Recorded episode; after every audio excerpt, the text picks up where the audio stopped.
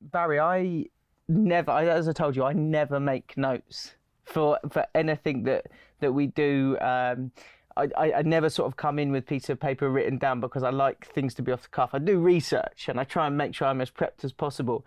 But I feel like any time that I have notes that I'm worried I'm going to sound too structured and too like I'm reading off a script. But when you kindly agreed to come in and, and do an interview, I thought there's just too much stuff. So for the first time ever, for the first time ever, uh, I've, written, I've got a monster list of things to get through, and hopefully I typed out Yeah, and a hundred, absolutely. I, um, uh, my, my writing's illegible, so I, I thought better if I type it. No, but sometimes that's that that's the key to. I, I remember once telling Dan Maskell uh, when he was uh, a long time back uh, when he, he was doing the early part of, of setting up a match, uh, and you know you get wanted pauses. You didn't want the whole thing. So I said to him, you should put a piece at the top of the page, a piece in the middle of the page, a piece in the bottom of the page. So you are forced to look down and draw breath again. How do I get a bit of Uh, and and most of my writing, my, my wife would tell you, is, is dreadful. But Did you make notes then? Did, sometimes I'd scribble uh, points that, that that had to include in an opening or whatever. Uh, but I wasn't a great one for making notes, and uh, uh, at the risk of sounding uh, somewhat whatever, um, I reckon that the best matches I did were probably those where I felt I hadn't done enough preparation really? uh, and often, you know, just sort of scribble down a few notes. I mean, the, there was a, a classic when uh, Johan Cruyff brought Barcelona to beat Sampdoria at Wembley in the European Cup final. And I've been doing gymnastics with uh, Mitch Fenner, and he had a very good system. I mean, in gymnastics, you you have the the uh, team competition, then the all-around competition, and then the the uh, separate Individual apparatus. events, Um, so we he had a special thing that we could peel off the notes of, of the people as as it became, you know, into the second competition, the third competition, and forget the others who weren't competing. I thought this is a great idea, and, and knowing that Cruyff wouldn't pick his, announce his team until quite late on, um, I decided to try this, and I went and pulled things, but for some reason it didn't quite work because they got stuck. and I did that commentary on that match with with load of paper on the floor, and all I had was the, was the match program. And so, so uh, for any given game, would you uh, try and have some sort of system? Did you try and have a a, a, a written system? Because I've seen commentators now turning up with bibles of information, and I just think, how are you going to get through that? You know, you've only got ninety minutes, and there's going to be so much going on. Are you going to use all of the no- those notes? And, and if you're doing a recorded commentary, um, it can be a pain. Uh, but, you know, you, because you're looking, you've got a good line, and you want to try and get it in at the right moment. You want to get it in at a time when you know it's likely to make the edit. But but that becomes. Well, I started like that. Did you? So you had lines prepared that you Uh, might no, no, try I never had a line prepared, but I had a, a, a note on something uh, or the back of my mind. You know, I'd done the preparation. That that'd be the 18th goal he scored from the halfway line. You know, sort of thing. Um, uh, and it, quite often it would happen, and I think, damn it, I forgot that. uh, so, uh, but uh, too too many notes I, I I didn't like. I did the preparation, but and I you know sometimes had had the team written out, but latterly I I didn't. I mean, I I, I knew players um, without n- numbers. I, I started in the World Cup of 1966, and I was given North Korea, which which was off the end of the uh, of, of of the world as far as the English were concerned. Yeah. No idea where it was for a start, um, uh, and uh, I learned from photographs to identify all except one. And that one was because my photograph, he had long hair and they'd given him a crew cut just before he left. so, um, but that stuck with me. You know, if you'd have uh, said to me, what number does Bobby Charlton wear? uh, or George Best wear. Yeah. But you could pick him out Yeah. immediately from the. Mark, if you couldn't pick out those two, you wouldn't Yeah. have lasted too long. Yeah, you would have struggled to make a career out of it. And uh, uh, I've seen you say a couple of times that you that you wanted that to let the moments kind of speak for them, speak for themselves, and you never wanted to get maybe um, overly animated or, or too animated because you were focused on allowing the moment to, to talk and to breathe and, and for you to kind of tell the audience what they were missing, sort of to, to fill in the bits that they were missing. Um, I wondered, eh, was there any points that you allowed you? Well, I mean, there's a couple that I've got in mind, but is there any that you can remember where you allowed yourself to really enjoy those big moments? Yeah, I, I think I enjoyed them anyway. Um, but it was just that I didn't want to fill things with words unless I had something that, that was, was something that came to me that I should be saying. But as I'm not prepared for what's going to happen, um, I could, in terms of, of, of reading the game, say that you were making a run down the right when the camera's got a close up of me and you know saying to me you should pass it to him because he's in the gap but the television viewer isn't seeing you that i would say where you were. So uh, as it were enlarge the picture. Uh, but at at key moments you know, I, I said what i what came to mind or didn't. But i was i was very conscious. I mean one of one of last world cup i did 2002 when when south korea beat uh, spain and then italy i can't remember Could we, I think it was Italy? Yeah. yeah. Um, and they won in the penalty competition at the end. And and uh, when the ball went in, I didn't say a word, and I didn't say a word for for a good 20, 20 seconds. Um, one of the senior members of the BBC later that evening said, "Just love that, love that. You didn't say anything." And I said, "What could I say?" You know, the whole picture was of people in red jumping up and down in celebration of something that they couldn't have believed would happen. What could I add to that? Did it feel like a long time at the time, the 20 seconds? Or did you feel this is just speaking perfectly? Uh, I, I don't know, because it was all intuitive as far as I was concerned, you know, uh, which meant that sometimes I got it totally wrong. Very, very, very rarely. I mean, I could tell you a few, but I'm not going to. the, the the thing that sort of comes to mind for me, and and I think the thing that made me fall in love with your commentary and and the tournament that made me fall in love with football was Euro '96. So that was my first proper tournament as a child that I was able to. I don't think I was fully aware of what was going on, but I understood, and particularly with being in the, being in England, I understood the the value and the importance to everyone. Everyone was getting together. Everyone was going to watch it somewhere, whatever the game was. People were getting together to watch games. Um, and by the end of the tournament, I was, I was absolutely hooked. I couldn't take my eyes off it, and I was like begging my mum to stay up and and, watch as it, things were moving into extra time. And we're coming to talk about the the England's um, performance in particular. But do you remember? Do you remember that tournament? Do you remember how exciting it was to have? Obviously, you'd seen '66, but how exciting it was to have a, a tournament in the kind of modern age of like cameras being absolutely everywhere uh, in in England. Yes, uh, I mean, it, I, I look up back on that with with um great enjoyment, uh, and it was. There was this very special atmosphere that that arrived. Uh, the first game wasn't that good, uh, but Switzerland, as the one all. Switzerland, yeah, um, Shearer scored as And he hadn't scored for do. ages, though, had he? No, he hadn't. You- no, he hadn't. Um, I think I was fairly lucky for him, but I was very unlucky for, for Newcastle United. I know that, you know, I'm just making the connection there because Yeah. he's manager. And so Brendan Foster never let me forget it. We always lose when you come. Uh, uh, sorry, that's going off on a tangent. No, but, but, but, uh, which I tend to do from time to time.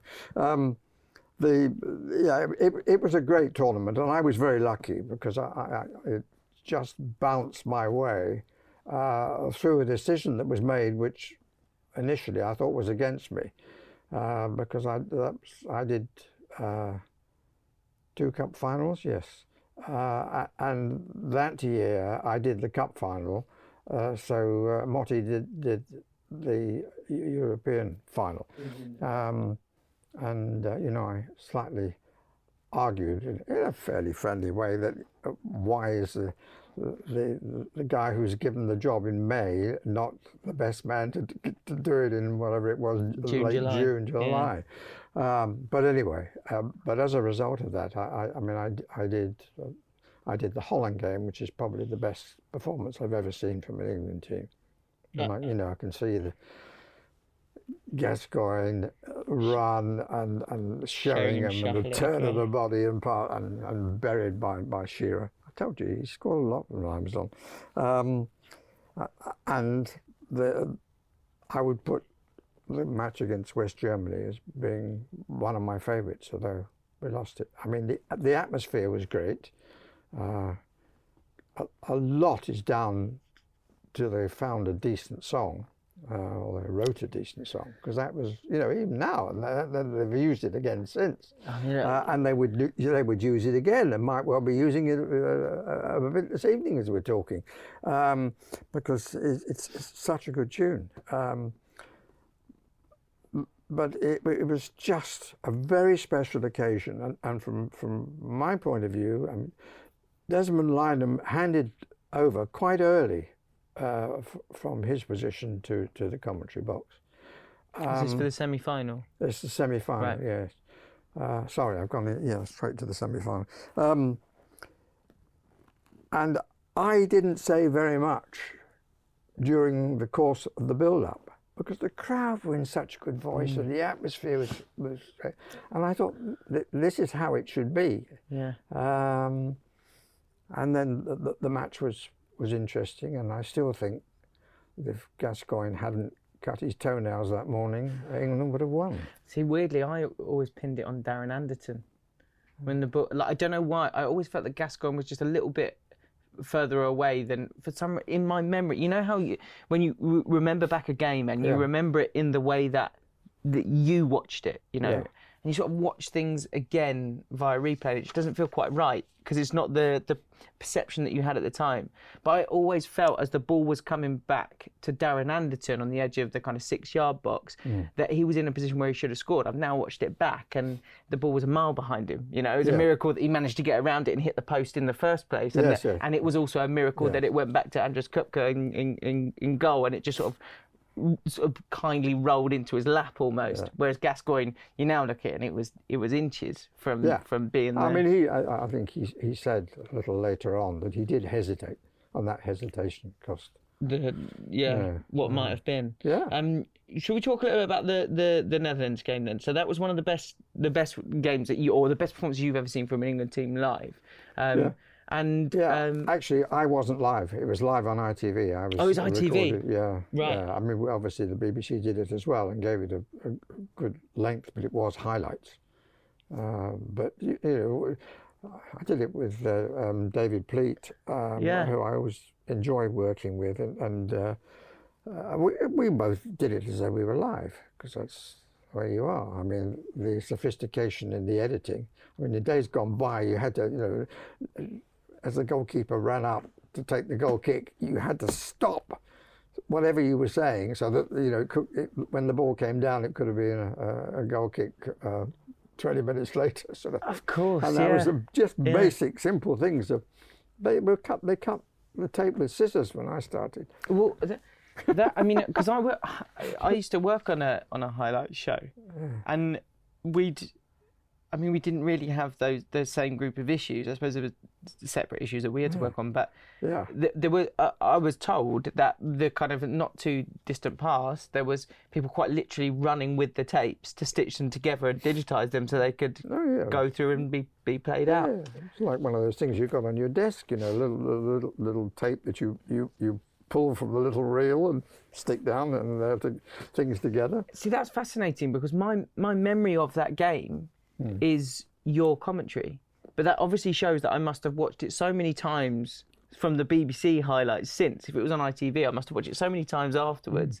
Um, and I think as well, my my dad has always drilled it into me to watch the is it the third goal? The third goal, the one you were talking about, Yeah, where yeah. Gascoigne sort of jinks inside and then Yeah. Sheringham does the little shuffle and, Yeah, and dummies it to Shearer Yeah. and he just smashes it. Yeah. But uh, I mean, as a Tottenham fan, I was always looking at the Sheringham pass, uh, the way that he put the defender on the floor with the pass. It was such a well Yeah, disguised yeah, pass. yeah, yeah. Um, uh, but yeah, the the uh, the- the the line I think that that stuck with me the most from that was, and it's probably uh, I was saying to one of our team off off camera, it's, it's probably my favourite ever line of commentary, and it's probably everyone else's least favourite. But it was you just say, and now Gareth Southgate, and then nothing more, and then you just say, oh no, and the reason why it was so special for me is because it was such an instinctive and sort of almost guttural thing that it was like oh no. Like it, it just summed up so perfectly what m- me as a child but i imagine what the rest of the nation were feeling as well at the Yeah, time. I think probably a few adjectives were yeah added by the rest of the nation. could have been another But, couple of but words. that, I mean, that was uh, penalty competitions now. I, I tend to get spoiled because it is it is dramatic. Uh, but I mean, there's an instant replay of it, of, everything. Um, that that was. I, I when I look back, and I think I'm I think I'm being honest. I was worried about about the, the run up. But you know, you can't say at least. I mean, could you look a righty if he puts it in the top corner and you said he got it wrong? And I re- felt really sorry for Gareth. Um, but in many respects, it's been the making of him absolutely because he understands what that means. I mean, the worst moment of his life on the football field or to do with football has already happened some years ago now, 1996. Yeah. And and for you, were you watching? Obviously, you're completely in the mindset of a uh, of doing your job, but is there a bit of you that's when you when you're saying that line? Is there a bit of you that's like, oh no, for me as well? I'm an England fan. Like, Well, I- mean, there is a responsibility there. If you're not, I mean, you you- you have to be objective, but you're still looking at it through English eyes. And obviously, I wanted them to win, even though I wasn't going to do the final. I should have.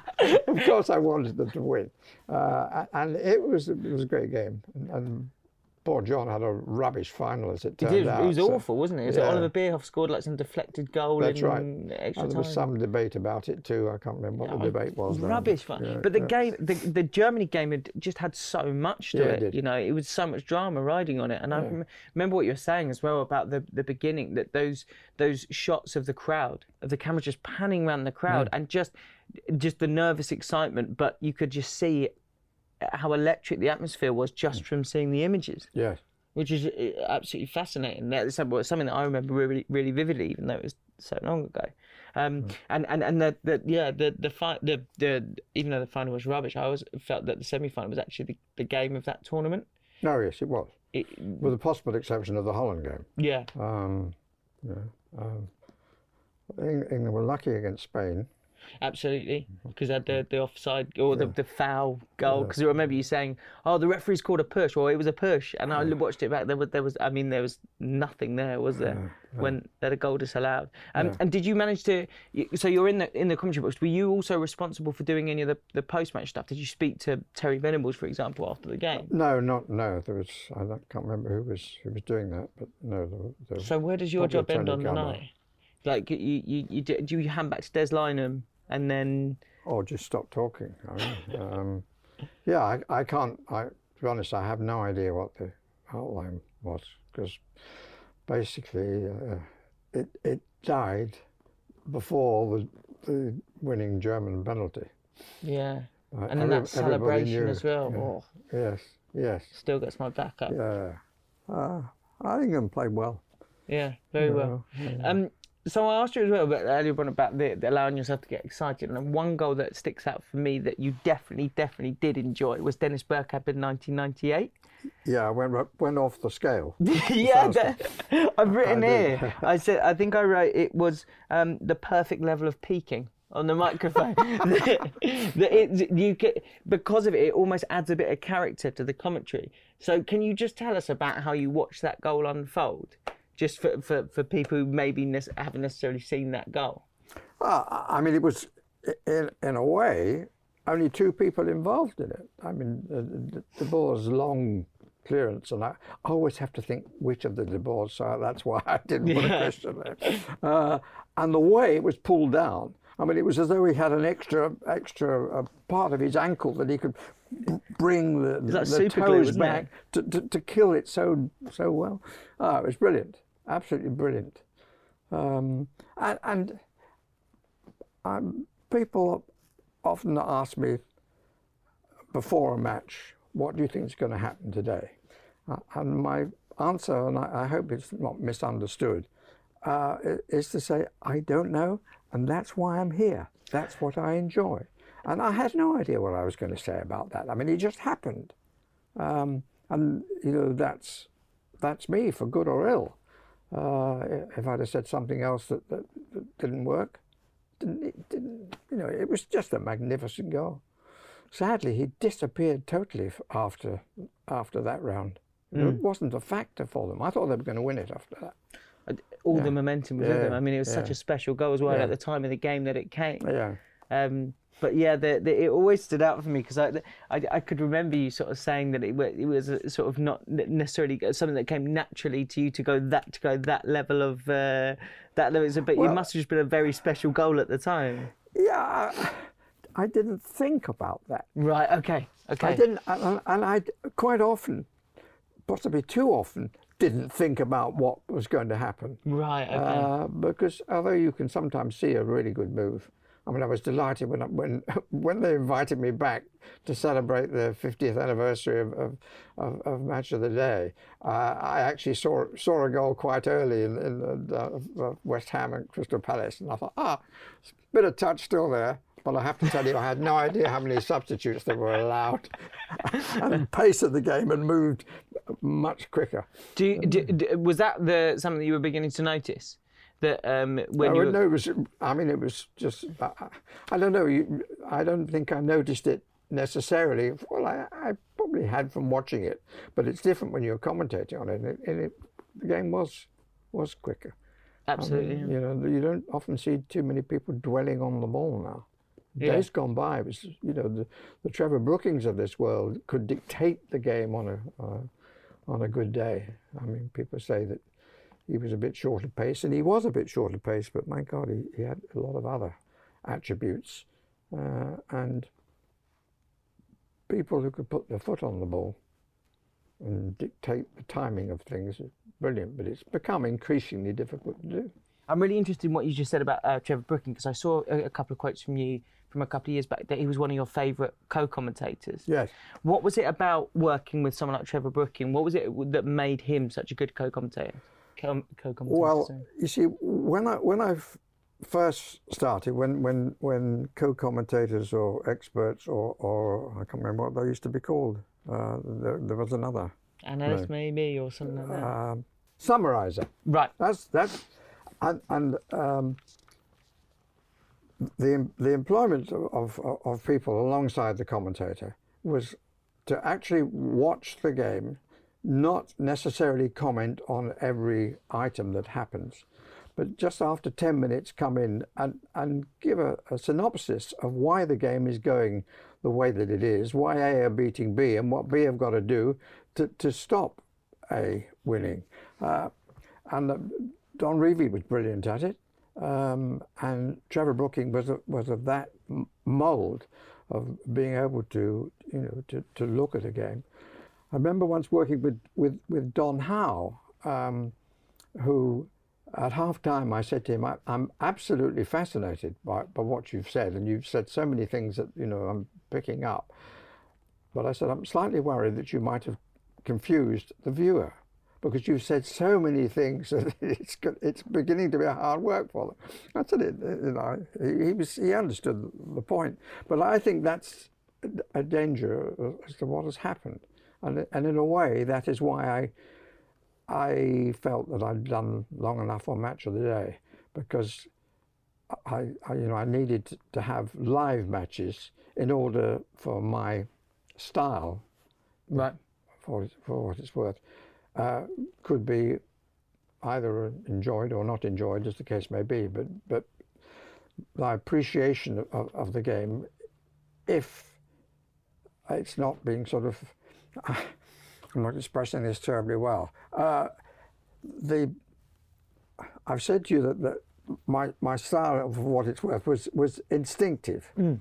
and sometimes I didn't want to say something, but but the summariser would come through and say something, uh, and it, it it wasn't so much that it bothered me, but but I you know it, it's like you and I are talking now. If there's a football match going on there.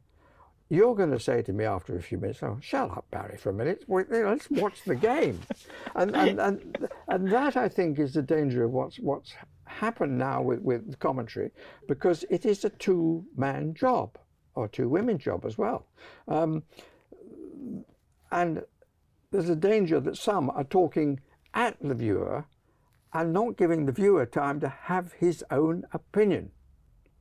That's such a good point.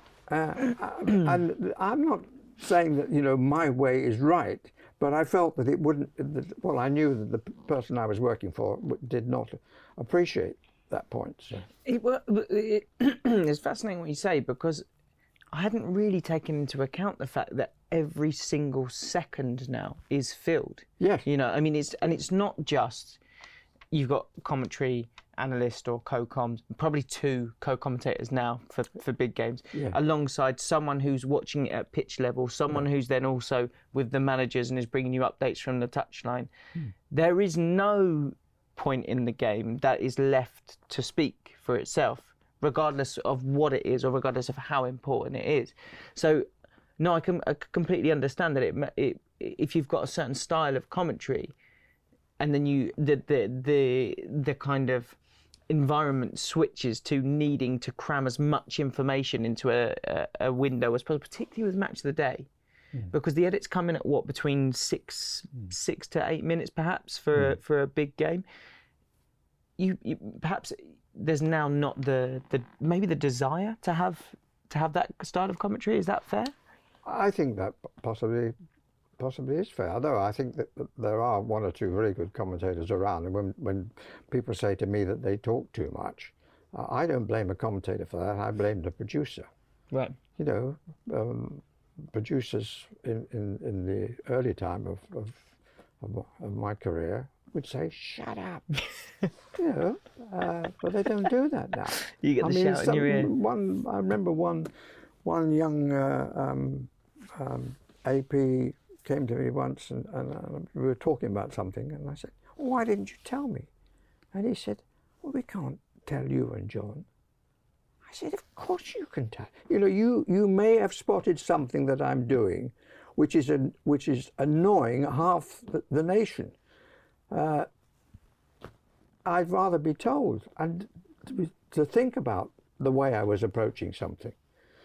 But but when it came to the general style of commentary, my my my view was that I opened my mouth and hope, uh, when I thought it was appropriate, and hoped that my foot was sufficiently far removed from it. and that was my whole approach to it, which which you know I I wasn't a, one for sort of ringing the manager three times in the week for the match that I'm going to do.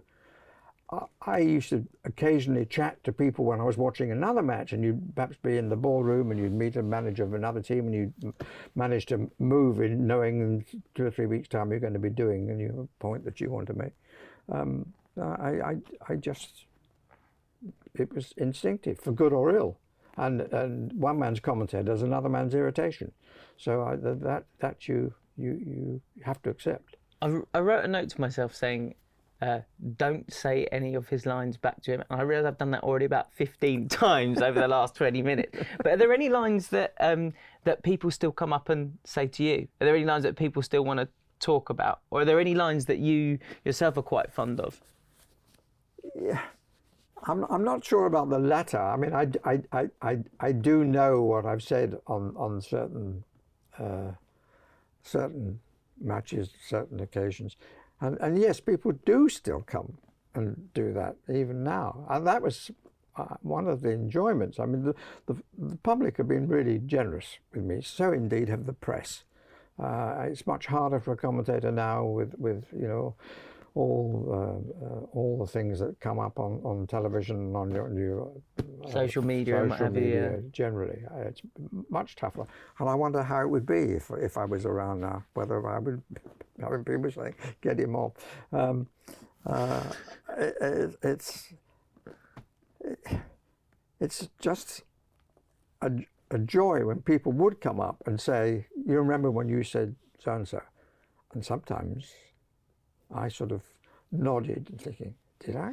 You know. But people, because of uh, they remember because it was their team that I said something about. I mean, that's one of the things. And sometimes, if you find if you find the the right words, um, they're they're remembered, and, and that's quite nice. And the, the, there are apparently a few.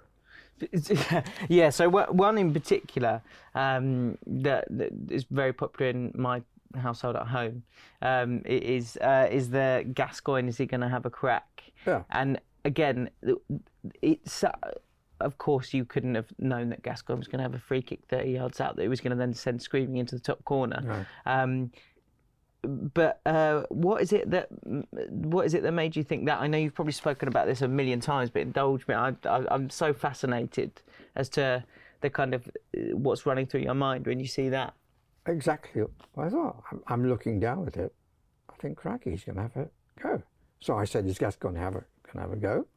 And he is, you know. And then the other bit bit followed. I think that. what sorry, go on. Um, I can't remember what I said after that, but I it's it's he is, you know, is is they they, they made some T-shirts. Yeah, yeah. for- it's quite It's brilliant. Oh, it was it was a cracking goal, uh, unless your name was David Seaman. Yeah, well, that was the he next line. Yeah. Got his hands and couldn't hold, Yes. and Spurs take the lead. It's Paul Gascoigne. That was the. Was that? Oh, thank Well, you. well, that was. well, I, I mean, the, You should have been around if I lost my voice. I would, I would send for you immediately.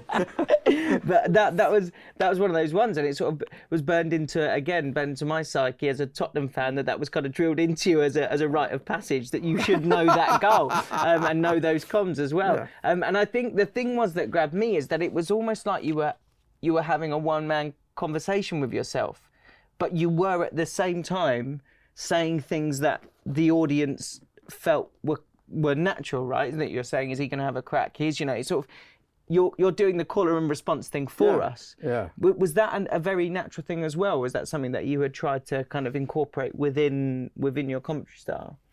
No. Completely just off the off the cuff. That's fab. That's so. Well, it- it's, you know, sometimes it didn't work. I mean, he, if he could have sliced it and hit the corner flag, and, and, and you know, everybody would have said, well, I mean, the, there's always a danger we were talking about uh, widening the horizon of people. I mean, the moment that you say that you're making your run down the wing and, and I'm expecting this guy to pass the ball and he trips over the ball, then somebody say, why, why is he rabbiting on about something I can't see?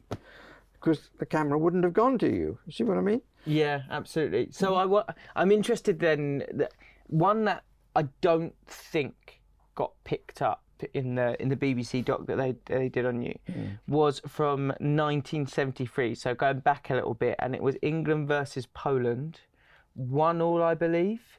And you made like the most unbelievable call ever. Um, and it, it like I've watched it back a few times, and and I was surprised that that didn't get picked up because that was one of those times when you must have seen how the pitch was laid out and how it was going to play out over the next 10 seconds, right? I couldn't remember who the player was, but you said it was something along the lines of he has to make it and Norman doesn't. Hunter. Norman Hunter. Yeah, who was you know very one-footed. Uh, he was a good, really good player. He played more games for England if a fellow called Bobby Moore hadn't been around. Uh, no, I mean you you could say that was an element of me doing my homework uh, because I'd been to watch the the Poles uh, and I got talking to their uh, their coach and their manager. Their coach spoke really quite good English. Um, and uh, you know, I knew how they were they were going to set out, and I, I just saw the the the map of the pitch exactly, and they could be in trouble. I, I, I just just said it because that, that's how that's how I saw it. I didn't know that, you know, if if, if uh, um, Pat Jennings had been in goal, probably they wouldn't have scored because he'd have kicked it out. Mm. But but Peter Shilton, he was a He's since brilliant said that, hasn't goalkeeper. he? Yeah, I mean he he dived slightly over it. Has he said that? I didn't know that. He, he said that uh, eh, he was too young at the time, and that he, if he was a little bit more experienced, he would have gone with his leg yeah, and, and just try to get it out of there, Yeah, as yeah. opposed to try to make Yeah. like the perfect save yeah. and get his body behind it. I, I mean, it's it's quite a a lot of saves are now made by arms, legs, and whatever. Uh, when I, I in, the, certainly the early days of of uh, of doing football, and and about that time, you know, who said what about the goalkeeper? The other goalkeeper, Brian Clough, said that he was a clown. yeah, He wasn't. He was brilliant. But his style was so foreign to English goalkeeping. They would come for crosses and so on and so forth. he's punching everything, wasn't he? Yeah. But that, that was his style. And he, he, I mean, he had an absolute stormer that night. Yeah, incredible. England should still have won the match, but they didn't. I was, you know, the contrast between Euro 96 defeat and that defeat. Uh, again, I was recorded. Hugh Johns was live for uh, for ITV, um, uh, and uh, I it was it was Wembley at the end of that match suddenly became found itself in the middle of Siberia. It was the most extraordinary feeling in the stadium. Really? You know, I mean, England did qualify for the World Cups. Yeah, Nobody ever thought they might not. absolutely. You know, um, and Suddenly you're in that. Yeah, in- that weird. Uh, yeah, People don't know what to do with themselves, do they? In that kind of, it's a similar story when when we the, the famous Steve McClaren era where we failed to qualify and we had Scott Carson, I think that one Yeah. that one through, and it just the disbelief that England weren't going to a major tournament. I Yeah. mean, what is going on here? This is yeah. bizarre to people Yeah. because that's everyone's summer. Um, I, I, ah, there's so many different memories that I wanted to sort of pick out on you, but I'd maybe just one, one, one more memory was uh, that I assume for you one of the biggest of all time. I know that you've said that it, it was not your favourite moment in '86, yeah. but so maybe we'll leave the first one because No, I no, no. Uh, I mean, I've, I've, I'm on record as saying. But it just annoyed me watching it this morning, seeing him run away and celebrate. Oh, yeah. Literally Oh, seeing yeah, his no. little hand come out and then uh. him running off in celebration. I sort of, weirdly, I wasn't even alive, and I was getting angry watching it because it just I felt so, like watching Maradona do something like that and then celebrating that way. I felt so cheated, and I hadn't even watched the game. So let's pick up on let's pick up on the on the on the second goal because um, I also saw you say that you wanted to make a clear distinction that when people remember the line that it's pure football genius Yes. and not sheer football genius. Why is that distinction so important? because of what has happened before. Because uh, I mean, the first goal was was total cheating, uh, and the reason that I'm upset with myself, apart from the fact that I, you know the, the, the referee and linesman were totally inadequate for a match of that quality, um, my, my my my feeling uh, was I didn't know what had happened and I didn't have the courage to stay with that position. I was th- thinking about it, uh, and stupidly I said, you know, perhaps they think it was offside, which was ridiculous because the ball had come across from a miss kick by one of the England defenders, um, and, and that's what really bugged me uh, because I should have said I don't know. And I mean, I had to do the replays with with somebody talking in my ear from London, telling me, you know, Shilton's going up now, the hand's going up now.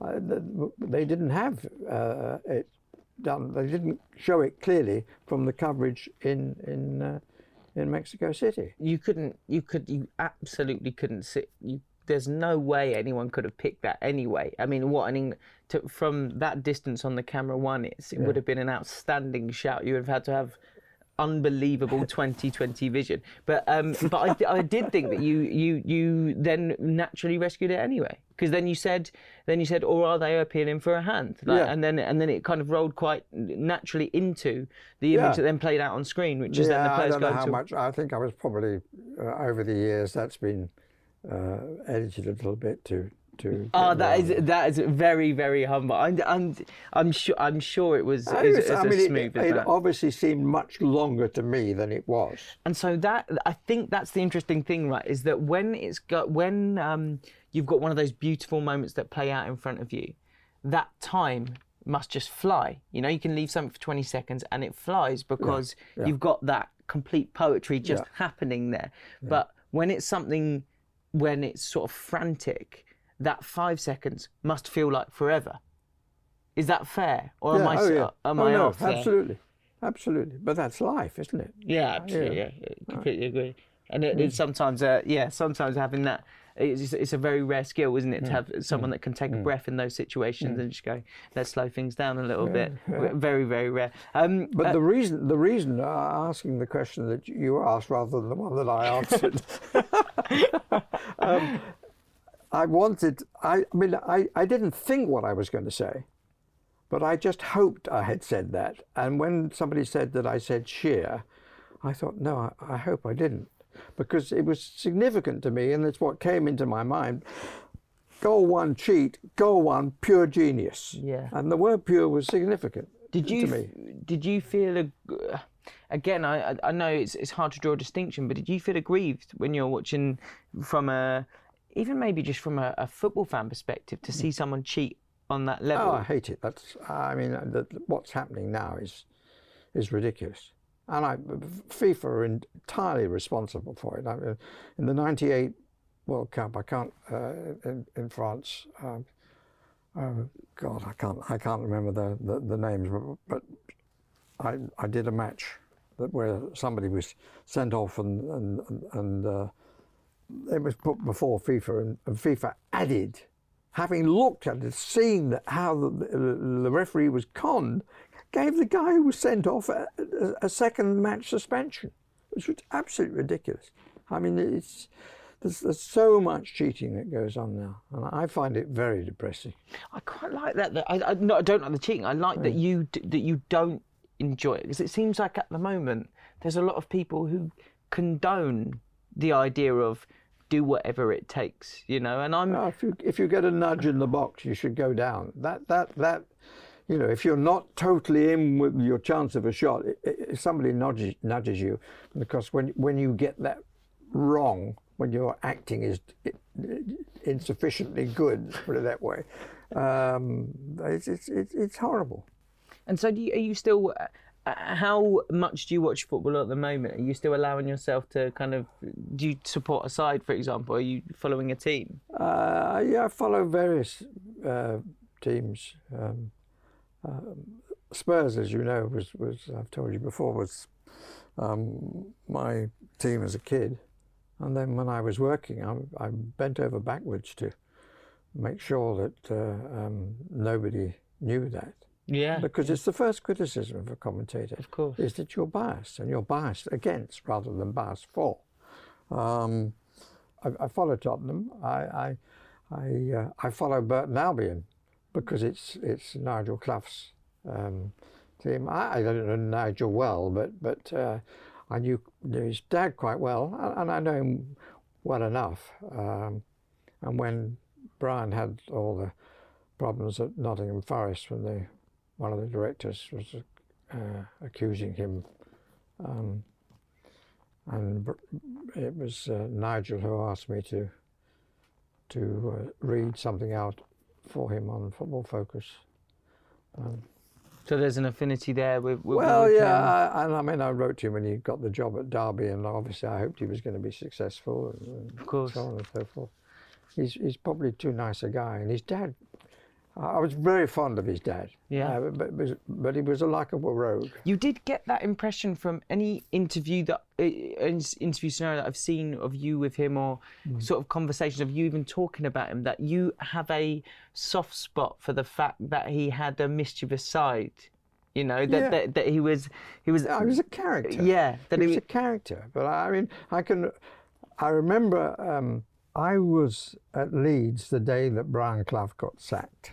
I'd gone to, to just to do an interview, and we fell upon a, a story which was actually covered. The newspaper were, were, involved, and ITV had an exclusive from Brian Moore, and so on and so forth. Um, but I sat, just Brian and I, in his dressing room talking about how the hell this had happened uh, I- ju- off the record, obviously. And then later that night, I sat down with a lot of other members of the of the media because the story had, you know, some obviously uh, grown and grown during the course of the day. And uh, uh, he looked over to me. He, he was in full full voice and so on and so forth. And he, he looked over to me and said, "You don't look very happy." So I said, "Well, I don't think there's too much to be happy about here." Um, and uh, he looked at me and he put his hand in his pocket, took out an envelope, and passed it over to me. Uh, and as he did so, he said, I said, You've failed here. And it was at that point that prompted him with the letter. And he said, Is that failure? And I, I didn't open it and passed it back to him. And I, but clearly, it was the check that he'd, payoff check that he'd been paid, which I could have found out about, but I didn't. And I said to him, if you call that, if you don't call that failure, if you call that success, you're not the man I thought you were. So, uh, that's how it was, and there was no more said. I, I discovered later in life that, in fact, it was success for him because it set up his family life. Uh, you know, he didn't have to worry too much about how much he was going to earn future times. Anyway, he went. He went to Brighton, came to Nottingham Forest, uh, and they were playing Tottenham in a, in a, in a cup tie, uh, and they were training uh, prior to the, cup tie at Bisham Abbey, and I went down to do an interview with, with him, generally, not not specific to the to the Tottenham match. Um, and during the course of the interview, I said to him, "There are people at Leeds who say you know nothing about football." It's the only time I saw him stop for a moment. You know, he's always quick on the, on, on the button. Uh, and he said, "Well, if uh, if that's th- their belief, they're just wrong," or some sort of line like that. We went. We had a, uh, a swift half in the in the local pub afterwards, and then I had I I rang Brian to fix an interview, and Peter Taylor answered the telephone in uh, Forest. And I said, "Is Brian there?" And he said, "Well, he's not available," or words that effect, because they, they, they like to, they like to do that, like to make hard. So I said, "Well, could you check with him, because I don't think he's too far away from you, whether he would be prepared to do an interview uh, um, at uh, Abbey when you're down there training." Back came the message. Brian wants to know why you want to talk to him, and he knows nothing about football. so I said, okay, all right. He said, you better ring him again if you want to, want to speak with him.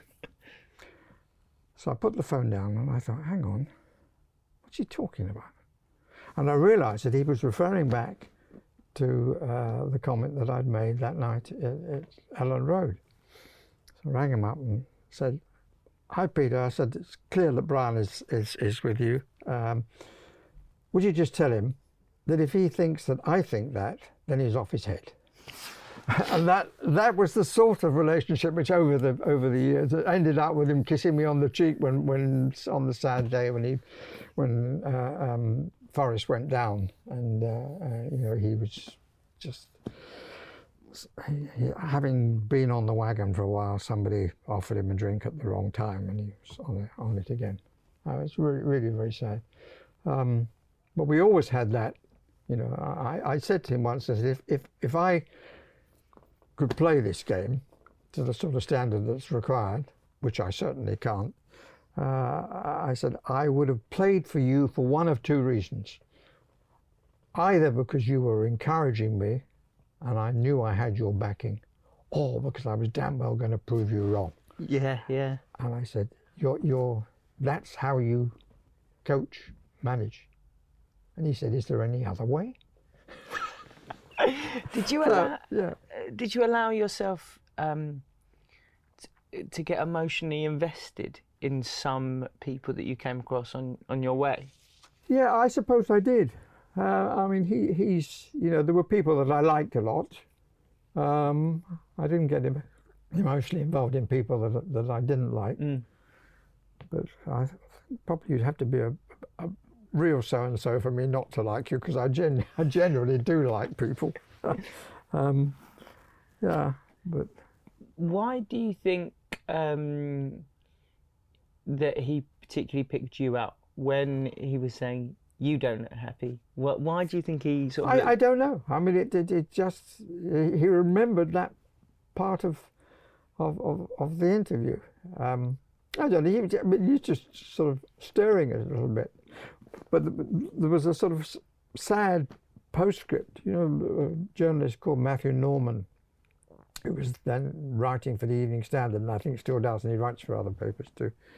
And he, he wrote a piece uh, a couple of days after Brian died, and I happened to be on a plane, uh, and got, got onto the plane, opened the paper, because I'd seen somebody else's uh, Evening Standard, and it, I could see there was a piece about Clough, and he'd written a piece that, about Clough and about me actually quitting Match of the Day, and he he joined us together, and I, and I was very grateful that I was sitting on my own, and nobody could see.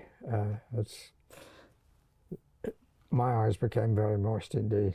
Mm. Um, I was I was really fond of him. I, I think I knew him for what he was, because he was uh, you know the the, the the the best living member of the Labour Party there's ever been, probably. Agreed. Absolutely agreed. Um, you, a lot of people, I imagine, were quite intimidated by him because Oh yeah. he didn't suffer fools and he didn't mince his words.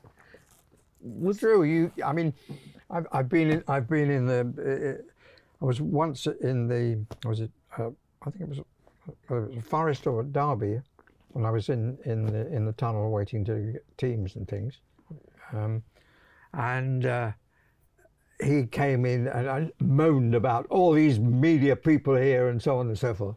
And another occasion, when when when the same situation, waiting for the for the teams. He came past. How are you? Want a cup of tea? he, he took me into the dressing room and said to uh, oh cracky, it was that lovely Sc- Scottish player who scored a brilliant goal in the in the World Cup when Scotland were going out in oh God, ah, midfield winger. Not Gemmill. Yes, Archie Gemmill. And he gave, how can I, apologies, Archie. Um, he asked, he said, told Archie Gemmill, go and get Mr. Davis a cup of tea. And we're 20 minutes for the kickoff. Can you? Um, Yeah. I mean, he, he did sort things like that, which, which were appealing, but I'm sure at times, I mean, in that moment, Archie Gemmill must have hated him. Um, but, you know, he, he lived with things like that. He did different things. can you imagine now, Pep Guardiola saying to Well, you wouldn't get, I mean, it just go, go and get someone a cup of tea. yeah. That, that's just Yeah. incredible.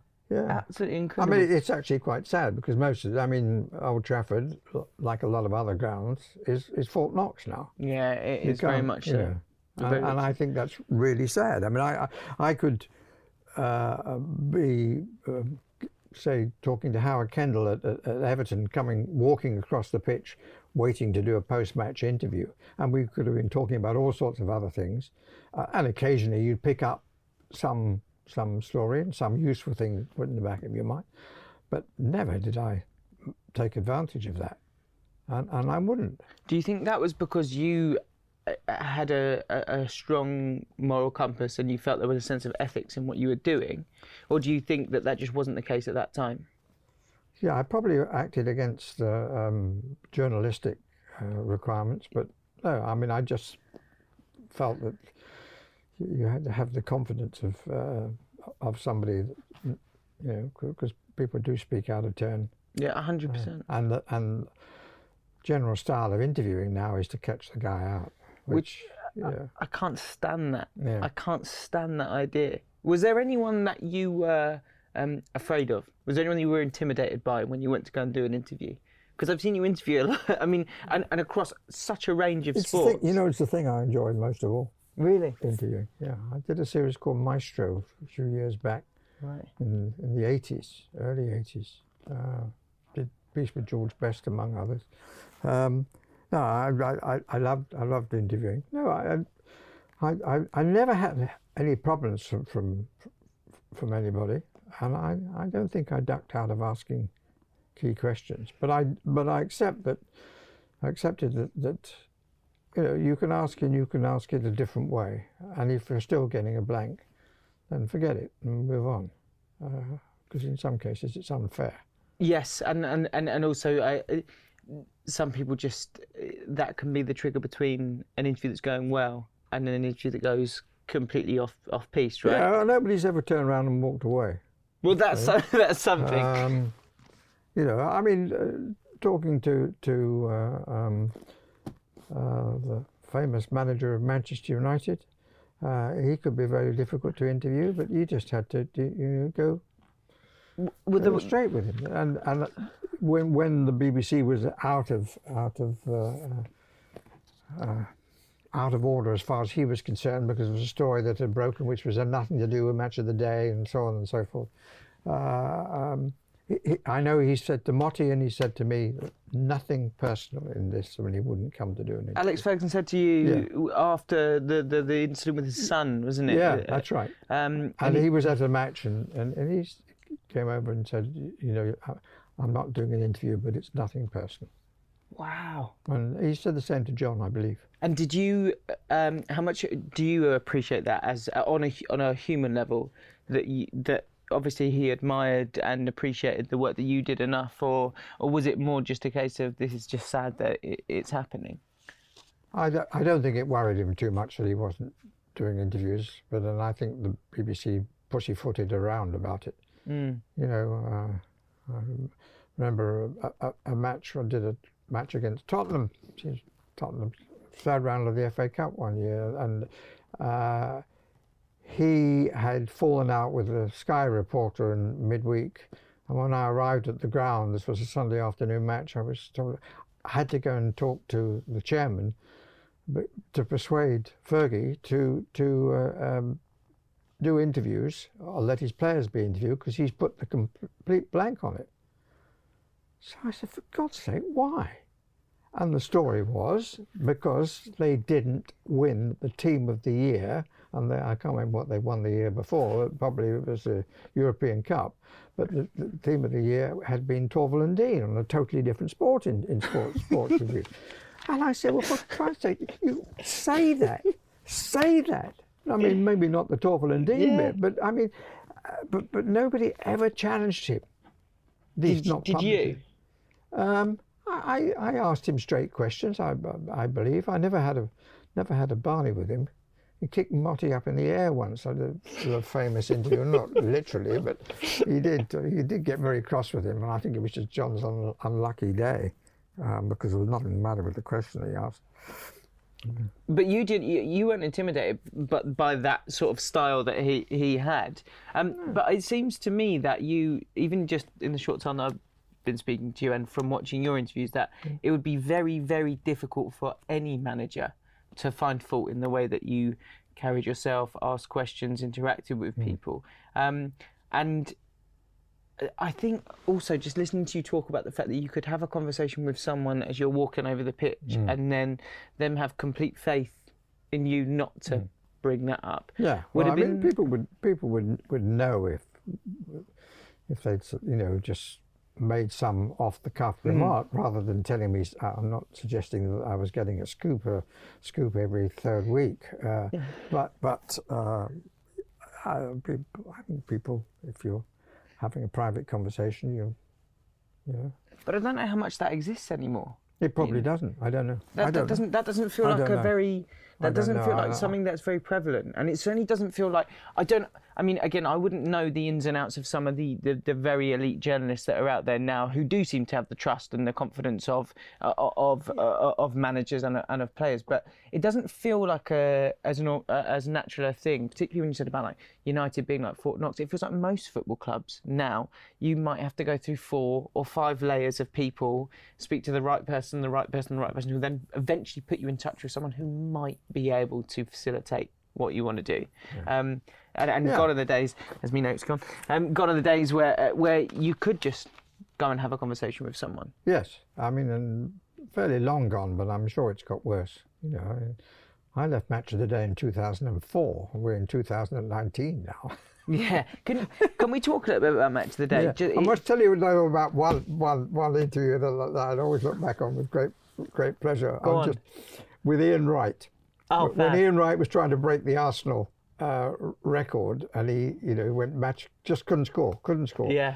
And he kept uh, being asked about it, uh, and uh, uh, it was always the first question, and uh, and you know, he, he was being quite generous in his response, but but clearly was fed up to the back teeth, and it was. Uh, and I was told to go interview him uh, after a match when once again he'd failed to score.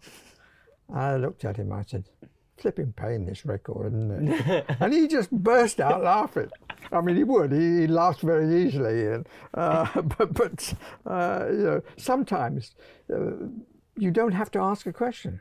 You, you know, if I say to you, "What about that?" then you're thinking, "What's he talking about?" But you you know the camera's on you. I mean, you must know this. You you work in this business, but uh, the the I love the the art of interviewing is not to get the person uh, out of his stride, but you don't have to always ask a question.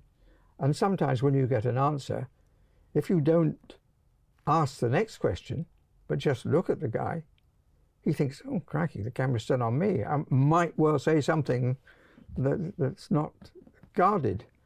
Um, which I suppose is it, that that's a, in a way, uh, a bit of trickery, but it's it can, can happen. I think uh, I think that's uh, I mean that's a prime example. I think like, that's something I really struggle with. Yeah. I think that's something that I, I particularly find really difficult is where, that I feel a natural inclination to when someone finishes talking to almost be reassuring. Do, do, do you know what I mean by that? In that if they finish talking, that um, I should reassure them that what they've said is is enough. Whereas in actual fact, Just like, goes to prove you're a nicer guy than I am. not a, ch- not a chance. But I, I think there's a there's a I, I don't know what, what whether what that is in me, but I, like I, I sort of perhaps a, an uncomfortability with the idea of there just being that silence there. But as you've probably proved a million times in your career, sometimes that's really really work. beneficial. Can work. Um, who did you enjoy interviewing? Was there anyone in particular that you look back on? Um, because I find that really fascinating that you oh, that you're remembered so fondly for, for your comms. But w- when I was going through all these old interviews, you do seem very when you when the camera cuts back to you, you seem really really uh, um, not only at peace and comfortable and uh, but um, engaged in that environment. Like you're getting a lot from it. You know, there's an energy coming from I you. enjoy talking to people. So who did you And like? you've had long enough. and cut. Um, uh, so who did, uh, who did you enjoy chatting to? Oh, I, I wouldn't like to pick out anybody in particular. can't pick any I mean, I've. I've, I've talked to, I've, I'd put Johan Cruyff uh, uh, high on my list, and he wasn't the easiest. But what we did a series uh, before the Euros a few years back now, or probably more years than I think about. Um, I, I, I, met him first of all when uh, he was a, a player at Barcelona. Uh, and I did an interview, and it was done in the referee's room. And he came in smoking, which sadly finished finished him off in the end. Um, and Rinus Michels was was the coach then, who subsequently was the uh, coach of Holland in '74. And uh, Cruyff put his cigarette down uh, on the ashtray and said, "If Michels comes in, that's yours, okay?" Oh, okay. you know, so, uh, so I mean, I found that sort of quite appealing. And, Yeah. and anyway, subsequently doing this series for for uh, uh, all the countries in in uh, the Euros of that, I can't remember which year, which years it was, um, but we wanted to talk to Cruyff about the great uh, um, years of Holland uh, in the World Cup, and uh, it, it was agreed, and we went. I can't remember where we were, but but uh, maybe maybe back in Barcelona, or but he was he was um, managing at the time, um, and he apparently had said, "Well, you can have three minutes," and of course we wanted a lot more than that. Uh, and we started the interview, and he'd said, "I, I can only allow you uh, these three minutes."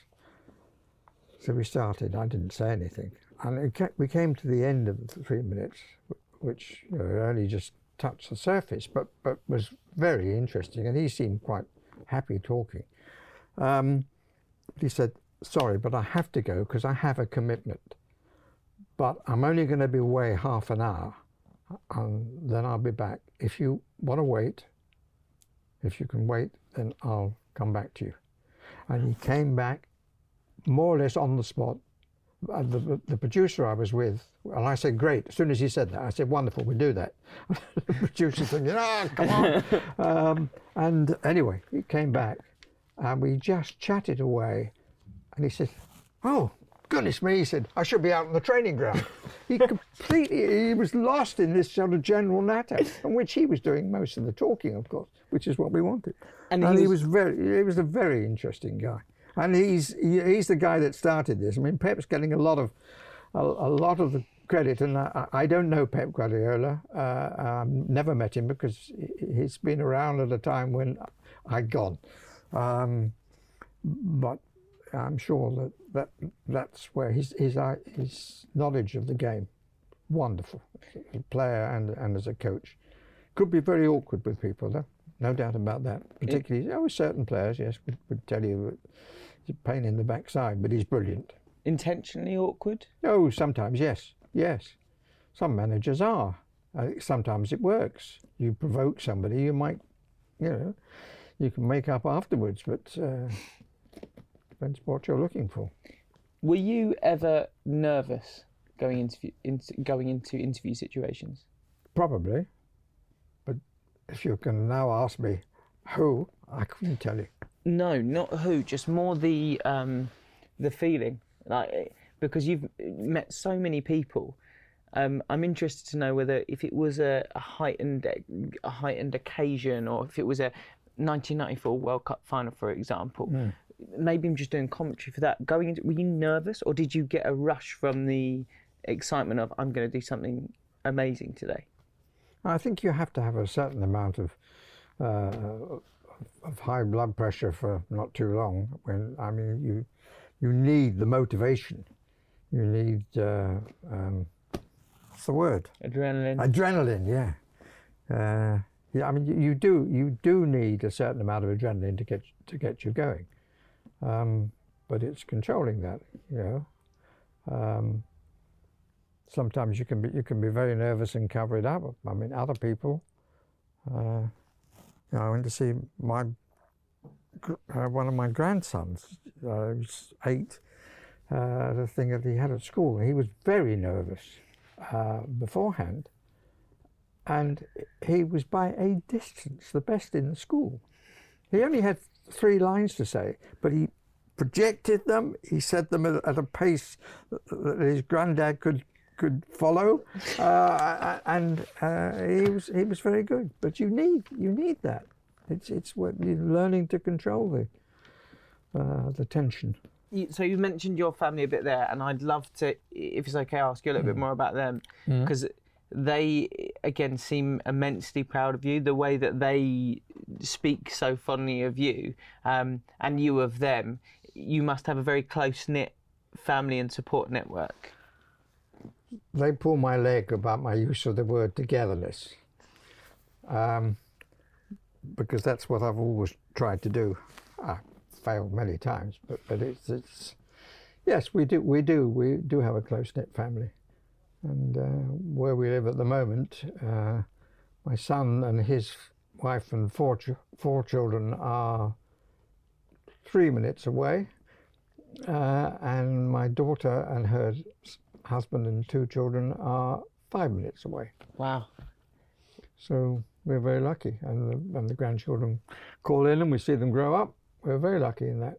So sorry, how many grandkiddies do you have? Six. Six. And are they uh, uh, quite a wide variety of ages, ages or are they all quite young? youngest is six, uh, and the oldest is seventeen. And how much have you enjoyed uh, watching watching them sort of go through their first Oh, experiences of yeah. sport and performing? yeah. I, I'm well. My my seventeen-year-old. She's now had to stop doing uh, she acrobatic gymnastics, but she was on the edge of, of international recognition on that. Absolutely fantastic she was at it. Um, and her sister's a good hockey player, good uh, good uh, netball and things. Uh, um, the others are, are just sort of moving into the s- stage of being being watched a bit more. Um, the, the eleven-year-old one of twins, she's she's very good at gymnastics and ballet and things. Very very subtle on her feet and you know very comfortable movement and the rest of it. And I, I, how much that comes down to my wife because my wife was good at things like that too. And and the, uh, my daughter, um, she was sort of southern area champion and uh, under ten. Uh, she was a very good gymnast, and then uh, had ten years as being the director of communications at the International Olympic Committee. So I mean, the- my son's was in, in boat race teams and things like that. Is now head of British rowing. Um, so they've all gone into sport, but through, I, I haven't needed to give any encouragement, and he still plays still plays football. My son on Wednesday evening, it's very important. Still to him. turning And- out. and we always, you know, he, he always a phone call afterwards as to how it went and so on and so forth. Um, y- y- your your wife must have um, been incredibly patient with the With me, yeah, with absolutely right, absolutely right. Yes. with the amount of time that you would have had to be away, um, because I mean, I mean, I've only done two or three major tournaments now, but you suddenly realise, that, oh, I'm going to disappear for a month, and just or six weeks maybe. Um, how did you manage that at the time? Because you covered pretty much every major tournament on every sport for about what 30 40 years Probably, yeah, probably more than that. But what's the But there's, secret an, there's another story to this. My wife worked for British Airways. no way Yes. She worked for British Airways. I knew her before she went to work for British Airways. Uh, um, but she went back uh, when they decided they could take married women. Uh, she went back and we, we talked about it. But as a result of her having that job, um, my children have been very lucky and they've seen quite a lot of the world. And so have I. Uh, because the British Airways that was, not as it is now, I'm sorry to say, um, were quite generous in, in, in uh, giving you know tickets to spouse and, and well not giving them you still had to pay for them but not nothing like as much as if, if you were checking in without uh, any connection So would they come out and visit you, whatever the tournament was? They'd Uh, be able to not- come out. Well, I mean, when we, when we got when we got married, uh, we had a sort of second honeymoon at the six, 1968 Olympic Games. Would you believe? Which was my first. Um, but no, I mean, it's, it's two ways round. We, you know, she'd have, you know, in the days when she was doing it. Uh, uh, you'd go to uh, Barbados and you'd be there for five days, perhaps do one shuttle over to another. Mm. So, you know, if, if it happened to be during the school holidays and I happened to be free, we'd all go. so so I mean, she, anybody who wanted to break into our house would, would have found it quite difficult to find that we had any sort of uh, routine uh, Yeah. because it was always changing. And, and um, it's possibly one of the reasons why uh, our family has been close because there were times when Penny had to be mum and dad and times when I had to be mum and dad. When she was on a trip and I was on a trip. We only ever crossed the front door once. You know, amazing. Really? Yeah. But I mean, that wor- it worked. It worked. So, what's the uh, secret? What advice can you give to uh, a young-ish person who's going to major tournaments fairly regularly to keep his uh, keep his girlfriend happy? Get her a job in British. no, I wouldn't recommend that these days. No, I mean it's it's a matter of luck, it's give and take in these things. Isn't it? Uh, you don't have to take them sort of too seriously. But if you do the sort of job that I have done and the sort of job that she, she has done, uh, you have to be uh, make allowances for things. I mean, she would arrive home, say from New York, uh, uh, and uh, um, early in the morning, six o'clock or whatever the time was, and then take the kids to school. She, you know, she was she was prepared to bend her life, and so was I. Possibly a few times that I might have cheated of, of you know, no, no, sorry, I'm not available to do that. but but not, you know. Um, finally, I, I just want to ask you: you've covered such a, a wide range of sports. What is it?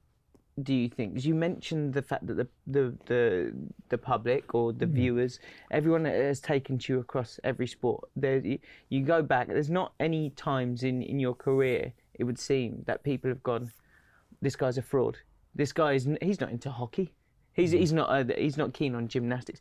People took to you uh, across every different um, whatever whatever competition it was people were happy to hear your voice. Why do you think that was? Why do you think people just felt this natural affinity to to hearing you commentate on it? Crikey, I know that's a very difficult question to throw on you, and is asking you to basically be incredibly. Uh, what do you want me to say? Because I'm absolutely brilliant. That's, that's the one. No, no but, I mean, but, but, that's total nonsense. There, mu- there must be there must be something could, maybe I could tell you why I think it is, and then you can tell me whether you agree with it or not. Um, I think it, uh, that your tone was always one, or I never felt listening to your commentary that you were in any way condescending, or any way trying to preach, or in any way trying to act as if you were holier than thou, as if you had more information than the viewer. It always felt like that uh, whenever I was watching a football game, that I was watching it with you um, as opposed to you uh, passing information down onto the audience. Um, and and it felt like th- that there was a trust that uh, if I was watching hockey the, at the Olympics, or if I was watching um, any sport, I mean, particularly Wimbledon, particularly when when it would turn over and we get to the Wimbledon period of the of the year, mm. because I would have watched football for eight months, mm. but I trusted your voice in football, and therefore I automatically trusted your voice for tennis because like, oh, it's Barry Davies doing the commentary, therefore we'll be fine. You know, um, is that a fair analysis? Is that something that you think maybe is is akin to to how people have viewed your commentary over the years? I still find that an impossible question to answer. I, I, mean, people, I've said it, uh, have, have been very generous uh, in, in, in their approach. Uh, I've felt that, that my job, certainly in, in football, is to put you in your seat in the grandstand, which, and occasionally I will talk to you in the commentary, but I won't talk at you. Um, and, and, you know, there were times when I probably, you might have known more, because you've been following this team more than I have. It's your team. You might have been better informed than I was. Um, I, I have loved the variety because you see I mean, if you, if you do the boat race, which I did for 12 years, um, and incidentally still do the, the, the um, uh, a bit for uh, overseas on the boat race. Um, when you see the preparation that they go into and how they come out of, you know, up in the morning on the ergs, etc., etc., I mean, an enormous amount just to be on the water for about 20 minutes and on one occasion, when I was lucky enough to be the commentator, get victory or defeat by one foot. You know, um, and I think that because of looking at other sports, I mean, there's a bit of a, a, a thing about football and some of the people that follow it who think that's the only game in the world. There are lots of other games, and and and I just enjoy watching games. I just wish that I had the talent to play at Wembley or Wimbledon or um, row in the boat race or whatever. Um, but it's true. I've just opened my mouth and hoped. Is there uh, anything left that you want to commentate on? Is there anything or anyone you left that you want to interview, or any stone that's sort of left unturned? I would like to have done more occasion commentary, and I came very close to it, but it didn't sit right. Um, I, I, enjoyed. I, I, had a dozen years doing the Lord Mayor show, and I done one or two other things. And of course, I've done opening ceremonies, which a lot of people say is a complete waste of time, uh, but it's not, in my opinion, because um, each country wants to present itself, and, and I think that's important. Uh, there's always at least one act too many, and probably two specially written songs too many. but I, have enjoyed that. I, I, would love to. I always wanted to do. Uh, maybe it's a bit morbid, but I would love to, to have done the armistice uh, uh, at Whitehall. Mm. Um, mm. And I, I, I came close to that, but I th think that uh, there were some people at that stage because I hadn't done quite as much uh, of other sports. Might have said, you know, you know, he's a football commentator, you know. There's a certain the sports item in the news program is the one that gets pushed out first if some story happens. Um, so that attitude may have been there. Uh, but that's that's lots of people I would love to interview. I did once interview Muhammad Ali, um, or Cassius Clay as he was then. Shows how long ago that was. Um, which is quite extraordinary personality. Um, no, I mean I would happily interview anybody, provided I had, uh, you know, enough time to prepare and, and, know my subject. So, if we were to say dream scenario, Barry, look, we're short of an interviewer, and we've got this huge interview tomorrow. What name would I have to say in oh. order for you to come oh. out and and and and join the ranks for a day? Hmm, crikey. I can't. I can't just. I've, I've, put you on the spot again. Yeah. It's so unfair. no, Literally mean, no well, preparation I mean, for this whatsoever. people might might sort of think, well, it would be somebody in sport, somebody I don't know. I I I would. There are a few politicians I would like to interview. Maybe uh, Theresa May at this precise moment would be quite interesting. Very interesting. yeah, very interesting. Yeah. I'm gonna I'm gonna make some. You calls. haven't quoted that one. Interesting. Very interesting. So do you know why? do you know why? I, and, and that's the one. So, that's the one I get most. It's so funny yeah. because uh, one of the members of the team said to me, "You're going to say about interesting, very interesting," and I said, I'm not because it's the one that you get the most. Yeah. Because it's the one that everyone must yeah. ask you about all the time. Yeah. And I thought you must be sick to death of hearing people say it back to you. Which is why I wrote to myself, don't don't quote any of your lines. And I've just proceeded over the last hour to just basically say all your lines back to you anyway. Um, but yeah, that that was that was one of the ones that I thought it must be all the time. See that, that and just that, look at his face. That that that one uh, prove that the art of commentary is to say the same thing twice and for your voice to crack in the middle of it. and get a microphone just to peak at the right time. yeah, Absolutely perfection. Yeah. Barry, I, I mean, but that, so... that, I mean, sorry, but, it, but in fairness, uh, I mean, that, you know, the fact that I concentrated on Franny Lee's face, I mean, it was just something that hit me. He yeah. looked like a, a schoolboy who who just pinched the cream or whatever. That's mixing my metaphors, but I mean, he he, he was playing for Derby County against the side that he used to play for and was worshipped there. The, the, the, the, Manchester City supporters applauded the goal as much as the Derby supporters that day. Uh, and he'd left the club under a little bit of a, a, of a, of a cloud. And it was just all there in his face. You know, he knew he'd score one of the great goals. um, and it showed. And he was he was like a 15 year old who just got into the school team and scored in the first minute. But once again, your um, your view was to. I'm not going to tell you, you as an audience member. No, that's an amazing goal, but I'm going to give you the bit that is going to tell you the context. You know, it's going to tell you perhaps what you maybe can't quite get because you're not sitting in the grandstand. You know, which I think is uh, just it's been wonderful to listen to for me and and particularly for my my family as well. Like I was saying to you before, my, me and my dad have listened to hundreds uh, of your lines, probably hundreds of times, uh, watching back Spurs games and watching back Wimbledon and watching back Olympic games. And uh, yeah, I, I can't say thank you enough for spending some time with us. It's been uh, it's been a bit of a dream come true for me. So thank you very much, mate. It's been mostly very enjoyable, but some impossible questions. next time, next time.